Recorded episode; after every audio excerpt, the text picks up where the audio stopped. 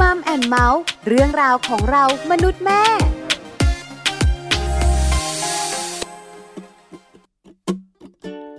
สปาเวด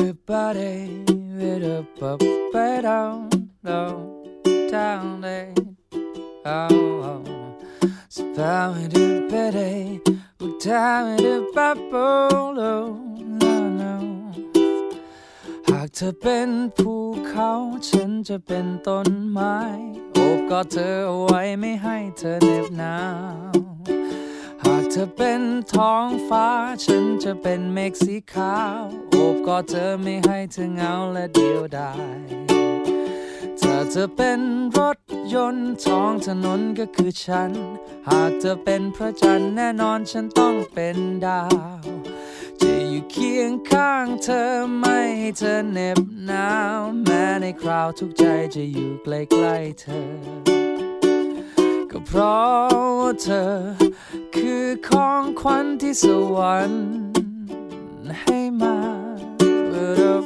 บและฉันจะเก็บรักษามันเอาไว้ ให้นานจะไม่ให้ใครทำร้ายเธอ แต่ฉันยังยืนอยู่ตรง นี้จะรักเธอทั้งหัวใจที่มี Oh, baby, I love you. Bitter papa. Baby, I love you. Bitter papa. Bitter pedo. Da da da da da da da da. ธอเป็นรถยนต์ท้องถนนก็คือฉัน หากเธอเป็นพระจันทร์แน่นอนฉันต้องเป็นดาว จะอยู่เคียงข้างเธอไม่ให้เธอเหน็บหนาว แม้ในคราวทุกใจจะอยู่ใกล้ๆเธอ โอ้โอ้ก็เพราะว่าเธอ คือของขวัญที่สวรรค์ให้มา และฉันจะ ก็บรักษามันเอาไว้ ให้นานจะไม่ให้ใครทำร้ายเธอ แต่ฉันยังยืนอยู่ตรงนี้ จะรักเธอทั้งหมดใจที่มี Oh baby I love you bitter papa baby I love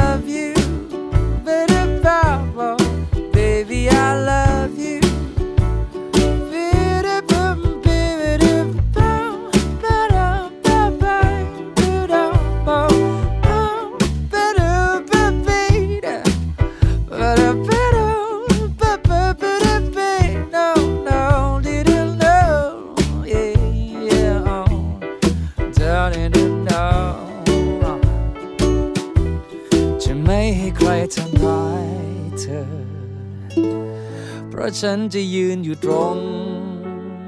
นี้ จะรักเธอทั้งหมดใจที่ฉันมี Oh, baby I love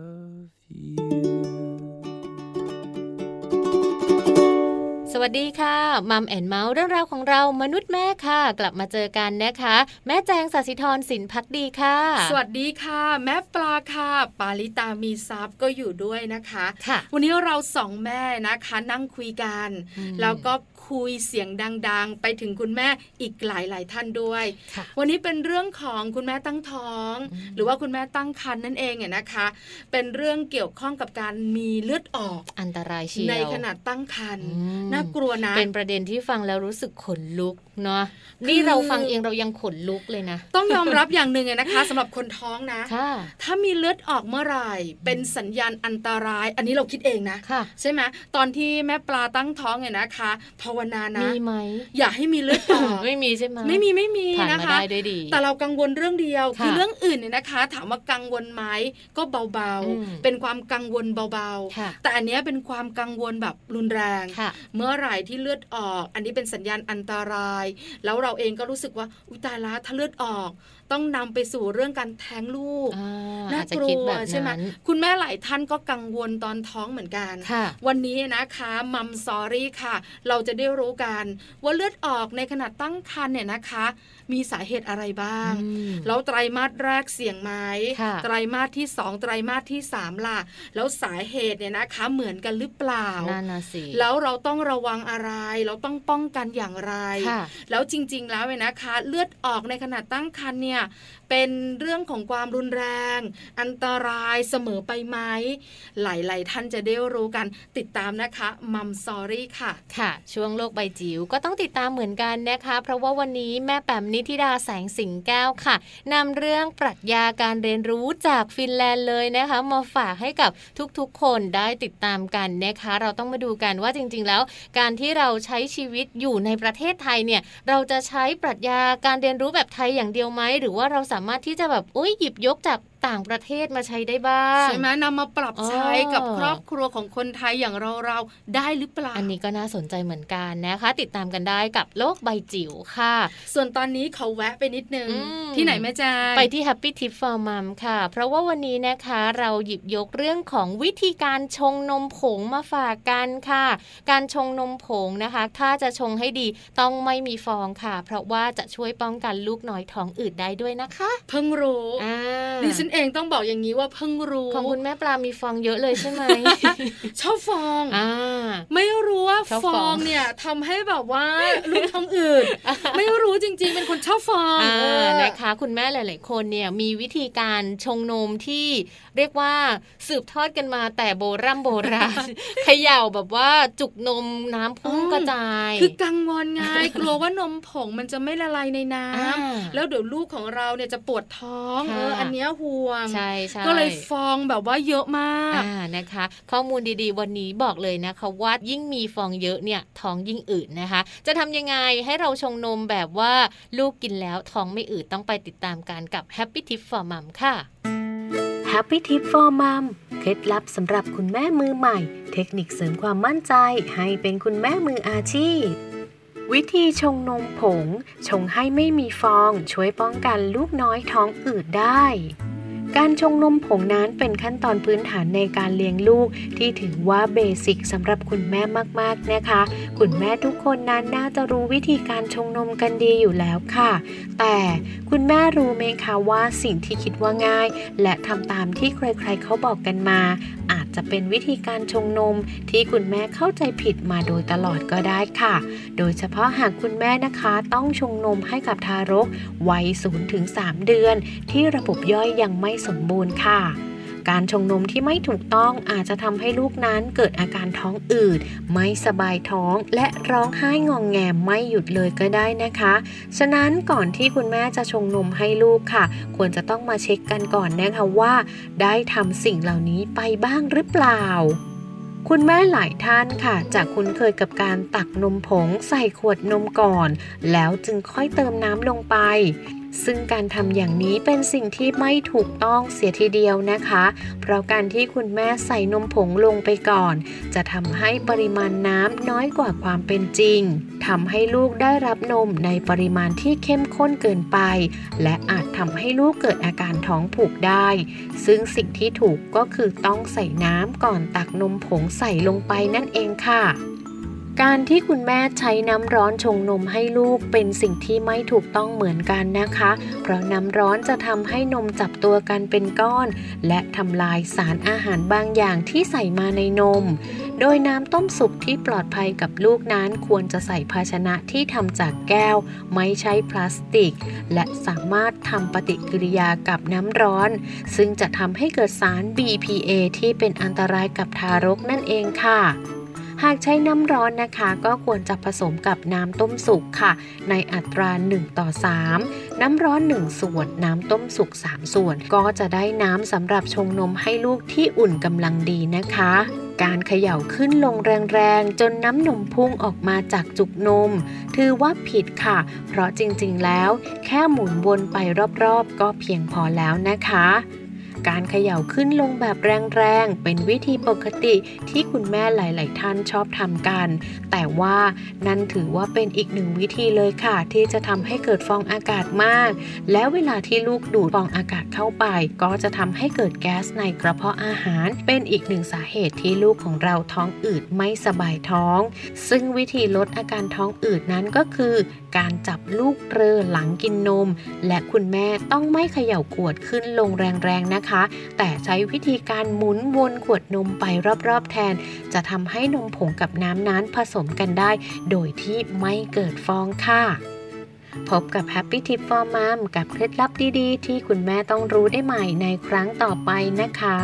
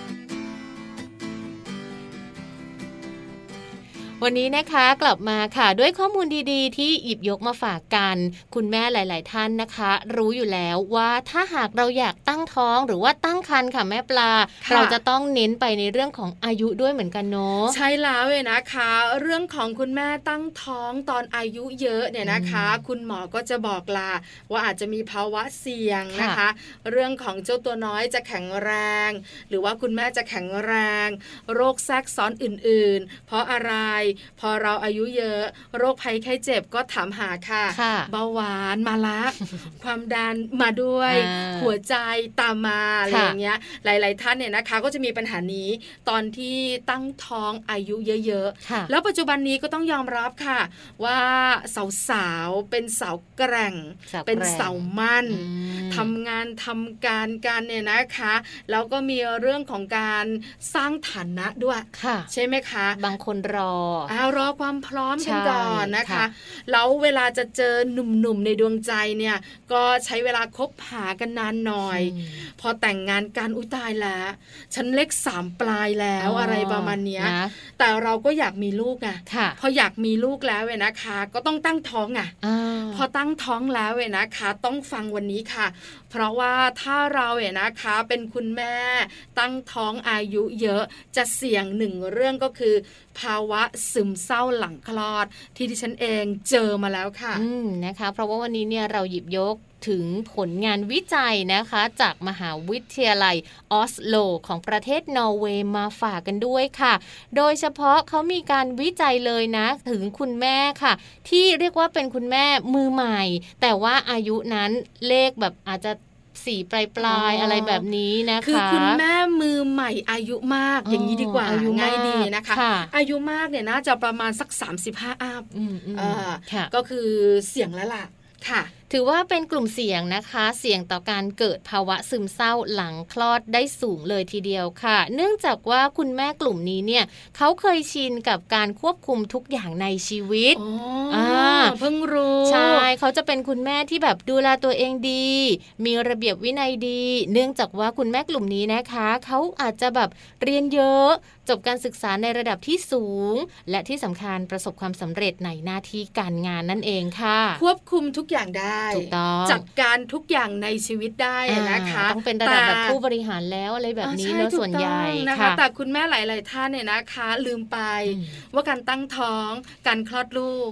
แล้วการที่ลูกของเราคลอดออกมาค่ะเป็นสิ่งที่ควบคุมไม่ได้จริงแล้วพอควบคุมไม่ได้แล้ว คุณแม่ที่แบบว่าอายุเยอะเนี่ยนะคะ แล้วประสบความสำเร็จในชีวิตจะมีปัญหาใช่ค่ะเพราะว่าจะเครียดไงค่ะเคยควบคุมทุกอย่างได้ในชีวิตแต่ควบคุมเนี่ยนะคะ เจ้าตัวน้อยไม่ได้ใช่ค่ะ เพราะว่าจากทีมวิจัยนะคะเขาทำการสำรวจเนี่ยเขาก็เลยมีผลงานวิจัยออกมายืนยันเลยนะคะ ว่าคุณแม่กลุ่มนี้เนี่ยจะรู้สึกแย่มากเลยนะคะ เมื่อทุกสิ่งทุกอย่างไม่เป็นไปตามที่คุณแม่เขาได้วางแผนเอาไว้อ๋อ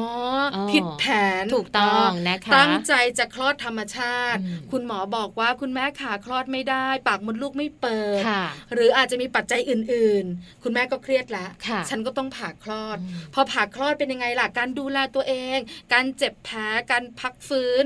มันก็มากกว่าคลอดธรรมชาติใช่ค่ะพอคลอดเสร็จแล้วเนี่ยไหนจะต้องมาเครียดกับเรื่องของการให้นมอีกค่ะแม่ปลามีความหวังเออไว้ว่าฉันจะมีนมเยอะใช่อ่าแต่เพราะฉะนั้นบางทีเนี่ยพอถึงเวลาเออมันนมไม่ไม่มีมีมันไม่ได้ แล้วลูกก็แบบว่ากินนมไม่ได้ค่ะเครียดอีกเครียดเข้าไปใหญ่เลยแล้วก็รู้มาว่านมผงเนี่ยมันสู้นมแม่ไม่ได้ แต่เราก็ไม่มีนมให้ลูกกิน ให้ลูกกินนมผงโอ้ยฉันก็เครียดอีกค่ะ กลัวลูกจะไม่สมบูรณ์ อุ้ยตายละใช่นะคะ พอเครียดนะคะก็จะมีปัญหาต่างๆตามมาค่ะ นั่นก็คือเรื่องของภาวะซึมเศร้านั่นเองนะคะเพราะว่าจากการวิจัยค่ะมีคุณแม่เข้าร่วมทั้งสิ้น 350 รายค่ะ และ 12 รายนั้นเป็นคุณแม่มือใหม่ค่ะ ใช่แล้วละค่ะ แล้วในจำนวนเนี่ยนะคะ 16.5เปอร์เซ็นเนี่ยนะคะ เกิดภาวะซึมเศร้าหลังคลอดอืมโดยประมาณเนี่ยหกเดือนหลังจากที่คลอดแล้วเรียบร้อยค่ะซึมเศร้าหลังคลอดเป็นอย่างไรอะนะคะ ร้องไห้อืมรู้สึกเศร้า รู้สึกสิ้นหวัง โอ้ยตายแล้วน่ากลัวค่ะฉันเป็นมาแล้วเนี่ยนะคะอืมแล้วถ้าคนในครอบครัวไม่เข้าใจด้วยนะ ยิ่งไปกันใหญ่เลยค่ะนำไปสู่ความรุนแรงอื่น ๆ มาก ๆ เลยทีเดียวค่ะใช่ค่ะ แล้วก็จากการวิจัยนะคะยังบอกอีกด้วยว่าคุณแม่กลุ่มนี้นะคะ มักจะไม่ขอความช่วยเหลือจากคนอื่นด้วยละค่ะ ดังนั้นนะคะหากว่าคุณแม่ที่ฟังอยู่ค่ะ อาจจะเป็นคุณแม่ท่านใดก็ตามนะคะ ที่เข้าข่ายแบบนี้เนี่ยการปรับใจ การเตรียมตัว การเตรียมใจ การไม่ตั้งความหวังหรือว่าเครียดเกินไปค่ะ เขาบอกว่าสามารถช่วยได้นะคะแม่ปลา ใช่แล้วล่ะค่ะการขอความช่วยเหลือนะคะ จาก คุณย่าอืมจากคุณยาย จากคุณแม่เนี่ยนะคะ อันนี้เป็นตัวช่วยอย่างดีค่ะที่สำคัญคุณพ่ออมก็เป็นตัวช่วยที่น่ารัก ที่คุณแม่จะมีกำลังใจนะคะ ที่จะผ่านพ้นภาวะซึมเศร้าหลังคลอดไปได้ค่ะค่ะ ข้อมูลดีๆ วันนี้นะคะ เราหยิบยกมาจาก www.manager.co.th ขอบคุณด้วยค่ะ เอาล่ะเดี๋ยวเราพักกันสักครู่หนึ่งช่วงนักกลับมานะคะมัมซอรี่รออยู่ค่ะ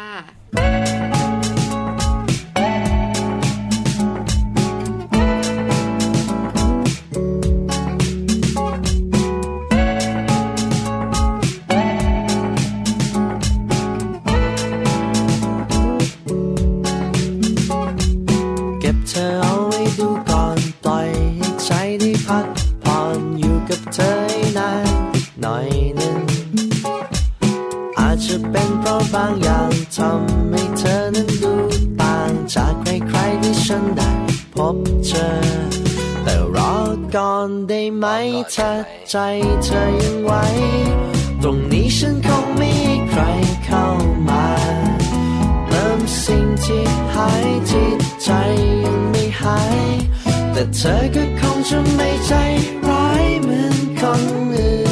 เก็บเธอเอาไว้ดูก่อนบอกให้เธอได้รอก่อนอยู่กับฉันในานอีกนิดหนึ่งให้เราเรียนรู้บางอย่างสิ่งที่เรานั้นยัง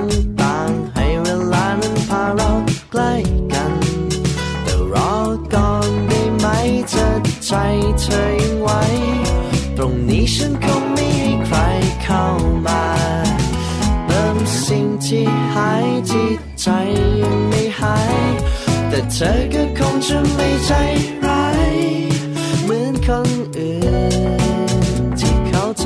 ำให้ฉันเจ็บช้ำใจ แค่ขอให้เธอ ได้ลองดูก็อาจจะ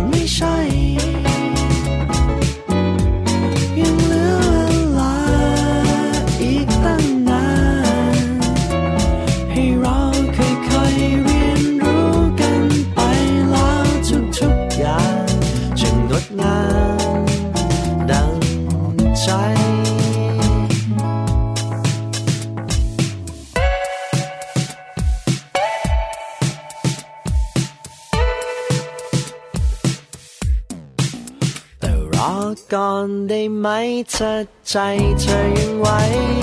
ตรงนี้ฉันคงไม่ให้ใครเข้ามาเติมสิ่งที่หายที่ใจยังไม่หาย แต่เธอก็คงจะไม่ใจร้ายเหมือนคนอื่นที่เขาทำให้ฉันเจ็บช้ำใจ แค่ขอให้เธอ จ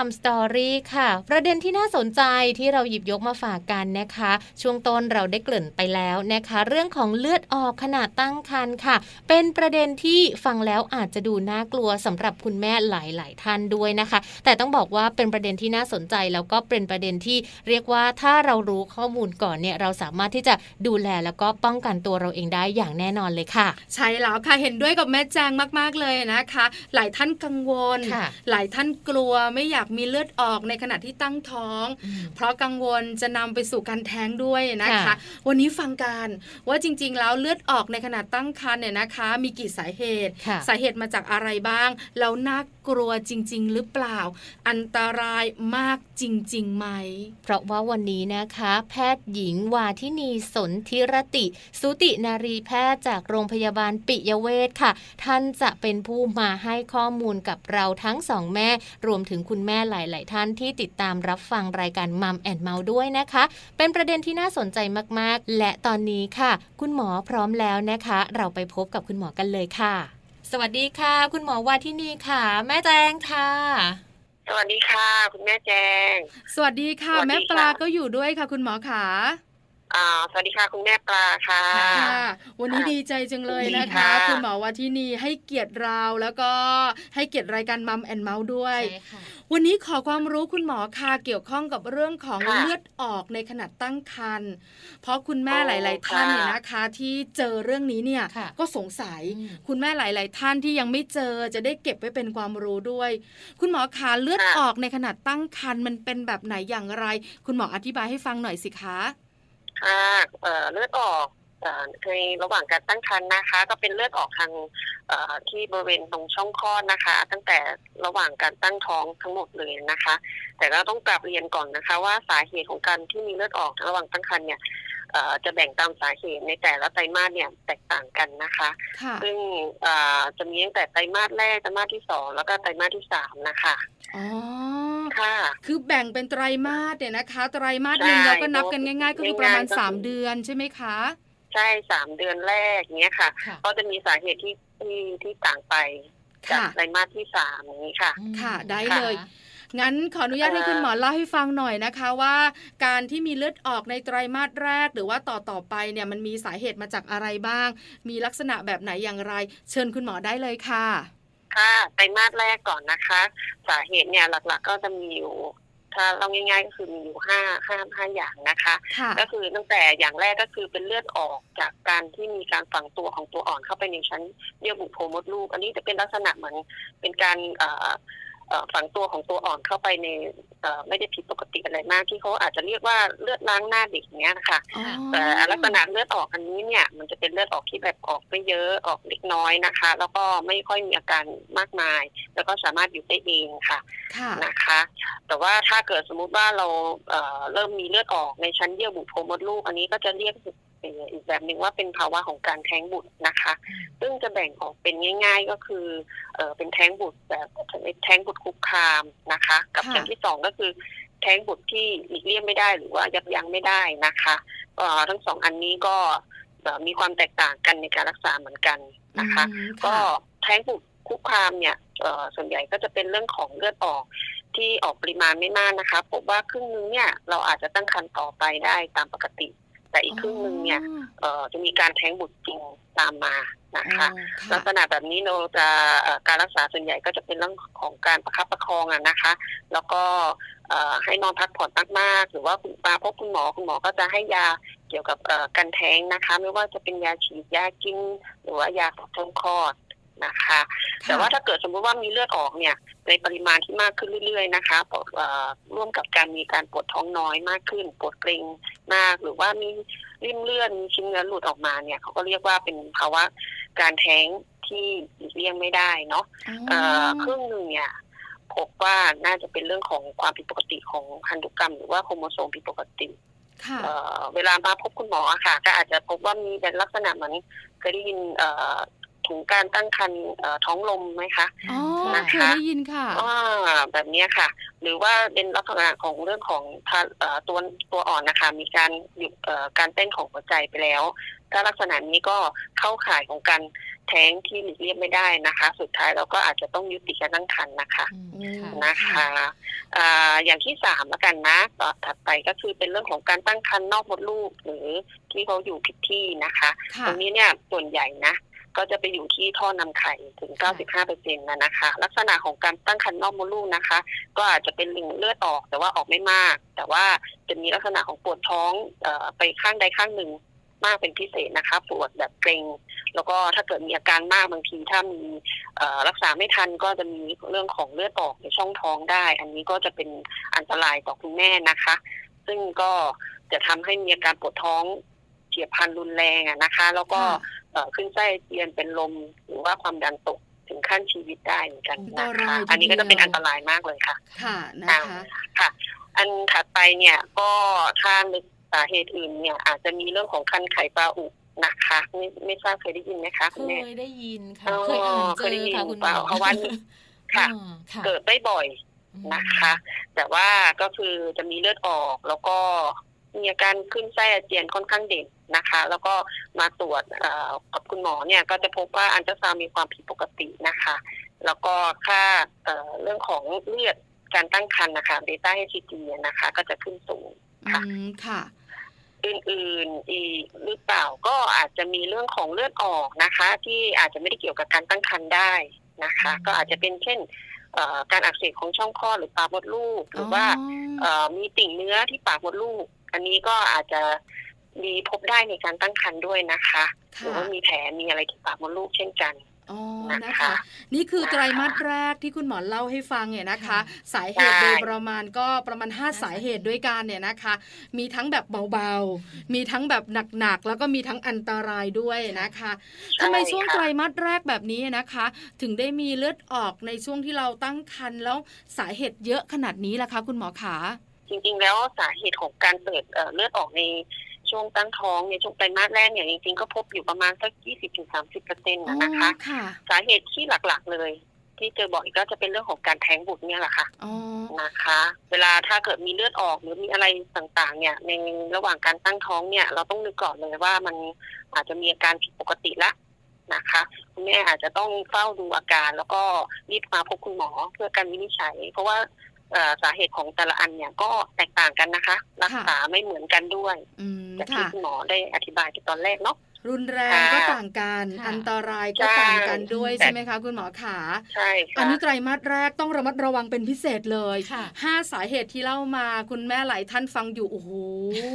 น่ากลัวน่ากลัวใช่นะคะค่ะแต่เราน่าสามารถกลัวนิดนึงน่ากลัวค่ะนิดนึงแต่สาหมารถลายสัๆงอย่างเกตก็เองไม่ได้ได้น่ากลัวขนาดนั้นนะคะ มาพบคุณหมอบางทีสุดท้ายแล้วก็คือสามารถตั้งครรภ์ต่อได้ตามปกติเลยก็มีค่ะ ค่ะนะนะคะ พอมีอาการอะไรปุ๊บก็ไปปรึกษาคุณหมอก่อนเลยนะคะ จะได้แก้ไขปัญหาได้ทันท่วงทีแล้วก็จะได้มีการวินิจฉัยตรวจรักษาอย่างถูกต้องถูกวิธีด้วยค่ะใช่คค่ะราวนี้มาถึงไตรมาสต่อมาค่ะคุณหมอขาความสุ่มเสี่ยงการเลือดออกมาจากสาเหตุอะไรกันบ้างคะไตรมาสที่เอ่อส่วนใหญ่ถ้าเกิดไตรมาสที่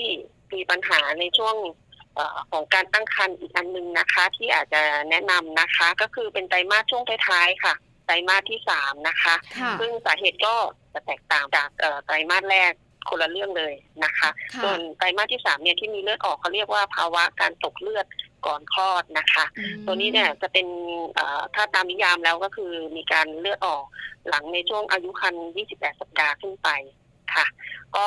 เอ่อพบไม่บ่อยนะคะ ร้อยละประมาณ 1-3เปอร์เซ็นเท่านั้นเอง นะคะ แต่ว่าตัวนี้เนี่ยมีลักษณะของเป็นการเอ่อสัญญาณของอันตรายมากทีเดียวนะคะ แล้วก็อืมมีค่ะความจะเป็นว่าหลายครั้งที่อาจจะต้องสิ้นสุดการตั้งครรภ์ก่อนกำหนดนะคะสาเหตุที่หมอจะอยากจะยกตัวอย่างก็จนเป็นเอ่อคร่าวๆแล้วกันนะคะ ก็คืออย่างเช่น อย่างแรกคือเลือดออกเนี่ยเอ่อที่เกิดจากภาวะการเจ็บคันคลอด ซึ่งอาจจะเกิดจากการเจ็บคันคลอดก่อนกำหนดเอง หรือว่าเป็นเอ่อการเจ็บคันคลอดตามปกติ ที่ครบกำหนดก็ได้นะคะ ลักษณะเลือดเนี่ยมักจะเป็นแบบเหมือนเป็นมุกเลือดจะมากกว่าเพราะมันเป็นลักษณะของการเปิดของปากมดลูกนะคะอ๋อซึ่งจะมาพบร่วมของการเจ็บคันคลอดนะคะ ที่มาค่ะซ้ำๆแล้วก็อย่างที่สองนะคะ ก็เป็นเรื่องของเอ่อภาวะโรคกอดต่ำ อันนี้อาจจะเคยได้ยินไหมคะค่ะเคยได้ยินค่ะ เออดูอันตรายเหมือนกันเนาะมก็คือเป็นภาวะผิดปกติแหละค่ะ ก็คือเลือดเอ่อมีเลือดที่ออกจากภาวะลบที่ไปอยู่ใกล้หรือว่าปิดปากมดลูกนะคะ ตัวนี้ก็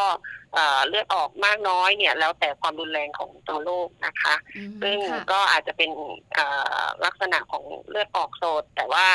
การเจ็บคันหรือว่าการเอ่อมดลูกเกร็งเนี่ยอาจจะไม่ได้ชัดเจน นะคะอ๋อแต่ก็มีเลือดออกนะคะ ค่ะค่ะเอ่ออันที่สามแล้วกันก็จะเป็นเรื่องของภาวะลกลอกตัวก่อนกำหนด อันนี้ก็เป็นภาวะหนึ่งที่อันตรายเช่นเดียวกันนะนะคะค่ะเช่นเอ่อคุณแม่ก็จะมีอาการนำโดยคือมีการหดรัดตัวของมดลูกอย่างรุนแรงนะคะแล้วก็มีเลือดออกมากเอ่อเลือดออกมากน้อยเนี่ยแล้วแต่นะคะ แต่ว่าจะตรวจพบว่าเอ่อคุณแม่จะมีอาการเจ็บคันคลอดอย่างรุนแรง นะคะ แล้วก็ค่ะเอ่ออันตราซาวด์ก็พบว่ามีเลือดออกในในในเอ่อตรงหลังลกนะคะค่ะค่ะโอ้น่ากลัวจังเลยค่ะคุณหมอคะที่คุณหมอเล่าให้ฟังคุณหมอฟัคะงดูแล้วเอ่อ ดูน่ากลัวนิดนึงเหมือนกันนะคะค่ะเพราะว่าไตรในเรื่มาองสของสามด้วยโอ้นะคะใช่ถือว่าเป็นช่วงแบบว่าใกล้คลอดเต็มทีแล้ว คุณหมอคะแล้วใช่ถ้าสมมติว่าคุณแม่เกิดอาการเลือดออกในช่วงไตรมาสสามค่ะ วิธีการรักษาในแต่ละสามประเภทที่คุณหมอเล่ามาเนี่ย มีวิธีการรักษาแตกต่างกันไหมคะ หรือว่าจำเป็นจะต้องมีการแบบคลอดเลย หรือว่าคุณหมอจะต้องมีการพิจารณาหลักเกณฑ์อะไรยังไงบ้างคะค่ะเอ่ออันนี้เนี่ย เอ่อเรื่องเลือดออกนะคะ จริงๆเลือดออกในไตรมาสสามเนี่ยอย่างที่หมอบอกแจ้งไปว่ามันมีมีความสำคัญเนาะค่ะเพราะว่ามันมีแนวโน้มว่าคุณแม่จะมีภาวะอันตรายที่เกิดจากการตั้งครรภ์นะคะ ซึ่งตรงนี้เนี่ยคุณหมอก็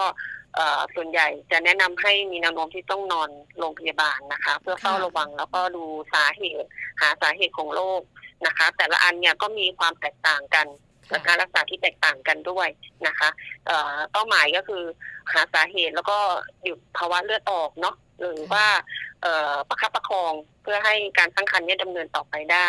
แต่ถ้าเกิดมันมีอันตรายหรือว่าเช่นมีภาวะเลือดออกมากขึ้น หรือว่ามีอันตรายต่อคุณแม่ มีอันตรายต่อ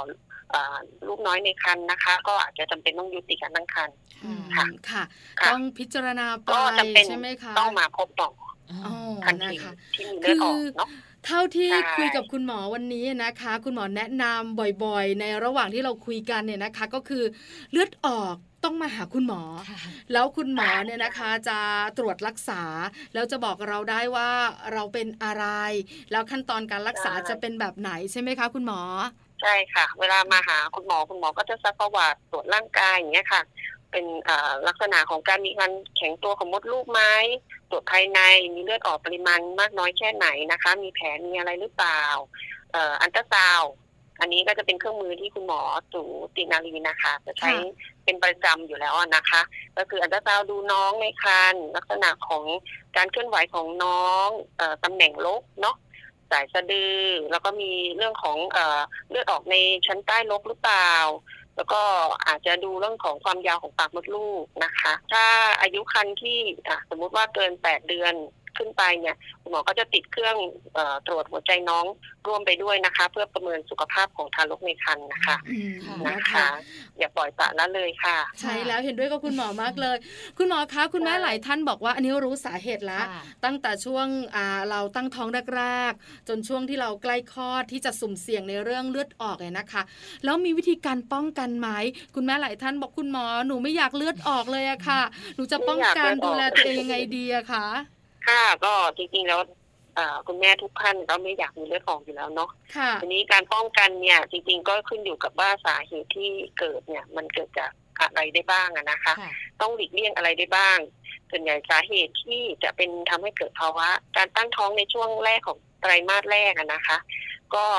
อายุคุณแม่ก็อาจจะมีส่วนมากทีเดียวนะคะอืมค่ะที่อาจจะมีผลทำให้เกิดอาการแท้งได้ง่ายขึ้น การเอ่อสูบบุหรี่เนาะ การดื่มแอลกอฮอล์ต่างๆ นี้ก็ควรหลีกเลี่ยงนะคะ เพื่อไม่ให้เป็นความเสี่ยงที่จะให้เกิดภาวะแท้งได้ การรับประทานยาทานอาหารที่มีประโยชน์นะคะ การทานยาบางตัวที่อาจจะเป็นอันตราย อันนี้จะต้องดูให้ดีเลยนะคะไม่งั้นยาเองก็อาจจะไปทำให้เอ่อเกิดอันตรายต่อน้อง เช่นเดียวกันค่ะการได้รับสารพิษต่างๆ เนาะหรือถึงแม้ว่าถ้าคุณแม่เองมีโรคประจำตัวบางอย่าง เช่น ความดันเบาหวานเอ่อ โรคเอ่อเกี่ยวกับเรื่องของออโตอิมมูนต่างๆ เนี่ยนะคะ หรือว่าโรคไทรอยด์โรคอะไรต่างๆ เนี่ยจำเป็นที่จะต้องควบคุมให้ดีก่อนค่ะที่จะตั้งครรภ์นะคะ เพื่อให้ลดความเสี่ยงของการมีผลต่อการตั้งท้องให้มากที่สุดนะคะอืมค่ะหรือว่าการเฝ้าระวังเรื่องของการติดเชื้อของคุณแม่เอง นะคะใช่คุณหมอขาที่คุณหมอบอกมานี่ครอบคลุมเยอะมากเลยทีเดียวนะคะ การดูใช่แลค่ะตัวเองรายละเอียดค่อนข้างเยอะทีเดียวเยอะนะคะใช่ค่ะค่ะ แต่ก็คือภาพรวมก็คือเรื่องของอายุอืมอายุของคุณแม่ก็อืมสำคัญด้วยการค่ะดูแลตัวเองเนี่ยนะคะ การรับประทานอาหารใช่ค่ะยาต่างๆยาต่างด้วยๆคือคือทุกอย่างเราต้องดูแลหมดเลยใช่นะดูคะแลตัวเองเพื่อใช่ค่ะเพื่อไม่แล้วก็ระหว่างการตั้งท้องเนี่ย แนะนำว่าควรจะต้องฝากคันอ๋อนะคะ เพราะว่าจำเป็นมาก เพราะว่าเออสมมติว่าเราตั้งท้องไปเนี่ยเกิดเจอว่ามีภาวะผิดปกติอะไรเราก็จะได้รีบเอ่อเฝ้าระวังแล้วก็ให้การรักษา อย่างที่เห็นได้ชัดก็คือภาวะลูกกอดตามอะไรเงี้ยนะคะค่ะถ้าเรารู้ก่อนเราก็จะได้ระมัดระวังมีการพักหรือว่าไม่ทำกิจกรรมอะไรที่จะเป็นสุ่มเสี่ยงอืมที่จะทำให้เกิดเลือดออกนะคะค่ะค่ะยับยั้งให้ได้นานที่สุด ลูกน้อยก็จะได้โตแข็งแรงที่สุด แล้วก็อายุครรภ์ให้ได้ใกล้เทอมที่สุดอะนะคะ ก็จะปลอดภัยกับน้องมากที่สุดได้ค่ะเลยค่ะอืมนะคะ ข้อมูลความรู้ใช่วันนี้ค่ะ เชื่อว่าคุณแม่หลาย ๆ คนค่ะค่ะ ถึงแม้ว่าจะมีอาการหรือจะยังไม่มีอาการได้รับความรู้ตรงนี้แล้วเนี่ยเราจะได้มีวิธีการในการดูแลตัวเอง แล้วก็ป้องกันตัวเองนะคะ ซึ่งในวันนี้ค่ะรายการมัมแอนเมาส์ค่ะ ขอบพระคุณคุณหมอนะคะ แพทย์หญิงวาทินีสนธิรติเป็นอย่างสูงเลยค่ะ ที่คุณหมอมาค่ะให้คำแนะยินดีค่ะนำพูดคุยนะคะ ในโอกาสต่อไปเราค่ะอาจจะต้องรบกวนคุณหมออีกนะคะแม่ปลา ใช้แล้วละค่ะค่ะ วันนี้ขอบคุณยินคุณดีหมอค่ะค่ะยินดีค่ะค่ะ สวัสดีค่ะ ขอบคุณค่ะ สวัสดีค่ะ ต้องขอบคุณนะคะ แพทย์หญิงวาทินีสนธิรติค่ะสูตินรีแพทย์โรงพยาบาลปิยเวทด้วยนะคะ ที่วันนี้ค่ะ คุณหมอให้ข้อมูลแล้วก็ให้คำแนะนำรวมถึงรู้ถึงวิธีการในการดูแล แล้วก็ป้องกันตนเองของคุณแม่ตั้งครรภ์เป็นอย่างดีเลยละค่ะ ใช่แล้วล่ะค่ะ รู้ไว้ไม่ใช่ให้กลัวนะ แต่รู้ไว้ให้ระวังมากกว่านะคะค่ะแม่แจงอืมเพราะว่าเราไม่รู้ค่ะว่าเราจะมีโอกาสไหมอืมแต่เรารู้วิธีป้องกันแล้วใช่ค่ะแล้วก็รู้สาเหตุด้วยนะคะ บอกคุณแม่ไว้ค่ะ คุณแม่ไม่ต้องกลัวนะอืมเพราะจริง ๆ แล้วเนี่ยนะคะ จากที่คุยกับคุณหมอวันที่ดีเมื่อสักครู่นี้เนี่ยค่ะเปอร์เซ็นต์ของคุณแม่หลาย ๆ ท่านที่เลือดออกแบบเนี้ยี่สิบเปอร์เซ็นต์มีเท่าไม่เยนั้อะนใช่นะไม่เยอะค่ะค่ะ เพราะฉะนั้นอย่าใช้ชีวิตเนี่ยนะคะ ในช่วงตั้งท้องแล้วเสี่ยงค่ะดื่มแอลกอฮออ๋ล์อใช่ไหมสูบบุหรี่ใช่ใช่อันนี้น่ากลัวถูกต้องค่ะนะคะ ถ้าเรารู้ข้อมูลแล้วเราปฏิบัติตามได้ความปลอดภัยก็จะมาถึงคุณแม่แล้วก็ลูกน้อยอย่างแน่นอนนะคะนำมาฝากกันในช่วงนี้ค่ะ แต่ว่าพักกันสักครู่เดี๋ยวช่วงหน้าเรากลับมาค่ะ โลกใบจิ๋ว How to ชิวๆของคุณพ่อและคุณแม่นะคะ วันนี้แม่แปมนิติดาแสงสิงแก้วของพวกเรา มีปรัชญาดีๆ มาฝากกันจะเป็นเรื่องอะไร เดี๋ยวกลับมาติดตามกันค่ะ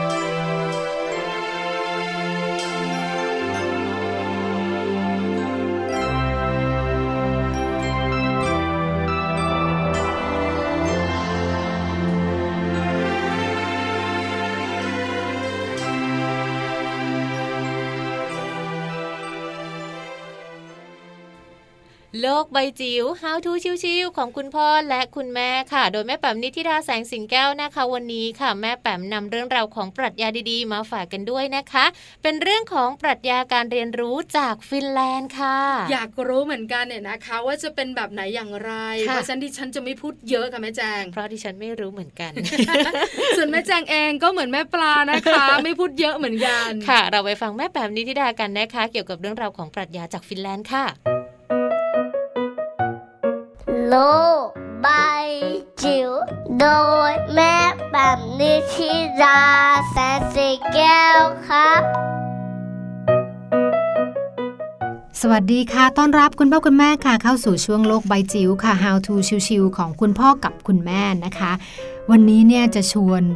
ข้ามโลกข้ามน้ำทะเลนะคะ ไปดูหลักการในการจัดการเรียนรู้ของประเทศฟินแลนด์นะคะประเทศที่ขึ้นชื่อได้ว่าเป็นประเทศที่เด็กๆ มีความสุข ที่สุดในโลกเลยนะคะ ข้อมูลจาก BBC เขารวบรวมกันเอาไว้นะคะ ถึงข้อดีนะคะ ในแง่ของการจัดการศึกษาจัดการเรียนรู้ของประเทศฟินแลนด์นะคะ เพราะว่าเมื่อเทียบในภาพรวมแล้วเนี่ยมันมีการทดสอบระดับนานาชาติ ซึ่งเราจะคุ้นชื่อกันในชื่อปิซ่านะคะ ก็คือ Program for International Student Assessment ซึ่งเขาจะใช้ตัวเนี้ยเป็นตัวทดสอบเด็กทั่วโลกไม่ว่าจะเป็นการวัดผลทางคณิตศาสตร์ วิทยาศาสตร์ แล้วก็การอ่านนะคะ แล้วเชื่อไหมว่าฟินแลนด์ที่มีประชากรเพียงไม่ถึง 6 ล้านคนเนี่ยกลับทำคะแนนได้สูงมากนำหน้าประเทศมหาอำนาจนะคะ อย่างสหรัฐอเมริกา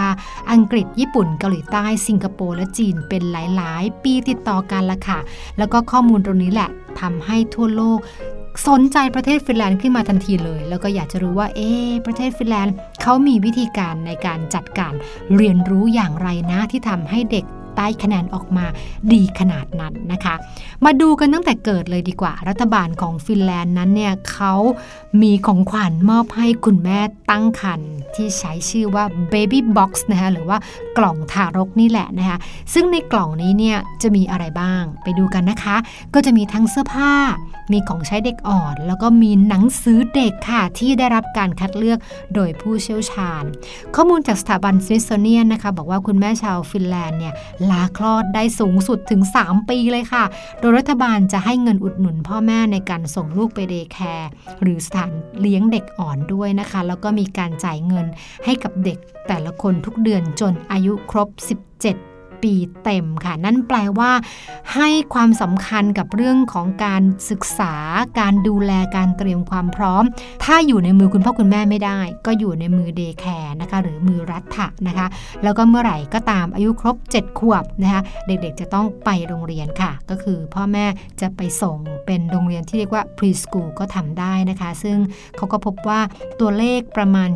97%ของเด็กฟินแลนด์นะคะ เข้าเรียน preschool ค่ะ โดยที่วงเล็บนะคะ ไม่ต้องเสียเงินค่าใช้จ่ายสักยูโรเดียวค่ะ เพราะว่ารัฐบาลนั้นอุดหนุนเหมือนเดิมค่ะ ถัดมาค่ะเมื่อเด็กอายุครบ 7 ขวบแล้วต้องเข้าโรงเรียนจะเกิดอะไรขึ้นค่ะ ฟินแลนด์นะคะจะจ้างครูที่อยู่ในระดับ ใช้คำว่านี้เลยนะ หัวกระทิของประเทศค่ะ เทียบเท่าอาชีพแพทย์หรือทนายความนะคะ คุณครูเหล่านี้จะต้องจบปริญญาโทจากหลักสูตรเฉพาะ ซึ่งแน่นอนละค่ะว่าหลักสูตรนี้ สนับสนุนเงินทุนเต็มจำนวนโดยรัฐบาลฟินแลนด์ค่ะ แล้วก็คุณครูก็จะออกไอเดียในการสอนของตัวเองได้อย่างเต็มที่นะคะ แล้วก็อาจจะสอนเด็กชุดเดิม ไปได้อีก 4-5 ปีก็ตาม ดังนั้นเด็กๆเมื่อครบอายุเข้าเรียน จะได้เรียนกับคุณครูที่เรียกว่าเป็นหัวกระธิของประเทศเลยนะคะ ถัดมานะคะนักเรียนฟินแลนด์จะมีการบ้านน้อยมากค่ะแหมน่าอิจฉาจังเลยค่ะ เพราะว่าเวลาโดยส่วนใหญ่ถูกออกแบบให้เด็กๆ ฟินแลนด์ได้เล่นนะคะ นอกห้องเรียนนะคะ ซึ่งโดยเฉลี่ยแล้วเนี่ยเด็กๆ ฟินแลนด์จะมีโอกาสในการเล่นนอกห้องเรียน มากกว่าประเทศพัฒนาแล้วอื่นๆ เยอะมากนะคะ แล้วก็ทำให้มันมีงานวิจัยบอกว่ากิจกรรมเหล่านี้นะกิจกรรมที่เป็นการเล่นนอกห้องเนี่ยมันมีประโยชน์อย่างไรบ้างกับเด็กๆ ซึ่งคำตอบก็คือว่ามันคือช่วงเวลาแห่งการเรียนรู้เรื่องของทักษะชีวิตก็ว่าได้นะคะ แล้วก็มีปัญหามีคำถามเหมือนกันว่าเอ๊ะแล้วถ้าเกิดว่าเด็กเก่งเด็กอ่อน เก่งไม่เท่ากันเนี่ยจะทำอย่างไรนะคะ ปรากฏว่าปรัชญาของครูชาวฟินแลนด์นี่ชัดเจนมากคุณผู้ฟังก็คือ do whatever it takes ค่ะ คือทำอะไรก็ได้ที่เขาต้องทำเพื่อช่วยเด็กที่อ่อนที่สุดในชั้น นี่คือปรัชญาที่ฝังเข้าไปใน